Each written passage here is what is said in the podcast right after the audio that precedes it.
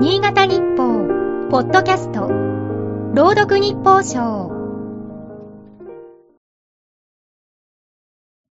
10月24日。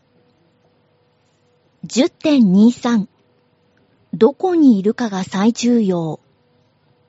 J2 アルビレックス新潟のサポーターは今季、この言葉を記した横断幕をスタジアムに掲げてきた。10月23日のリーグ戦最終節が終わった時点で J1 自動昇格圏の2位以上に位置していること。今季の目標は、ただ、この一点にあると訴えた。その願いに応え、選手やスタッフは、昇格と J2 優勝を成し遂げてみせた。昨日投開票された新潟市長選は、10.23時点の新潟市の現在地をどう評価するかという意味合いもあった。日本海側初の政令市になって15年。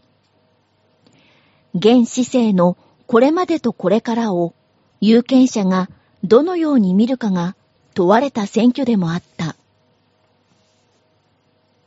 課題は数多く指摘されていた。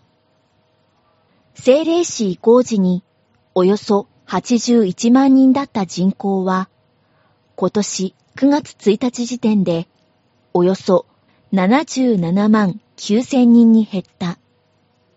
総務省の統計によると、2020年の一人当たりの市民所得は、政令市で最低の312万円だった。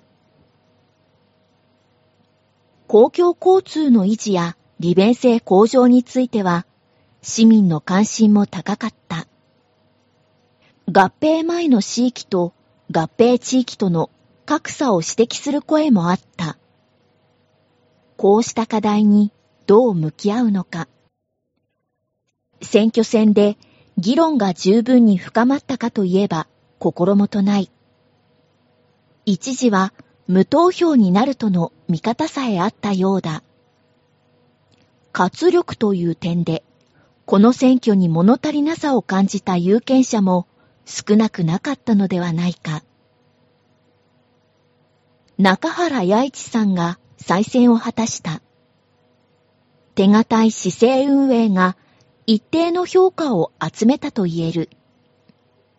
ただ、手堅いだけでは都市間競争の中で埋没しかねない。アルビに習って大きな目標を掲げてみませんか？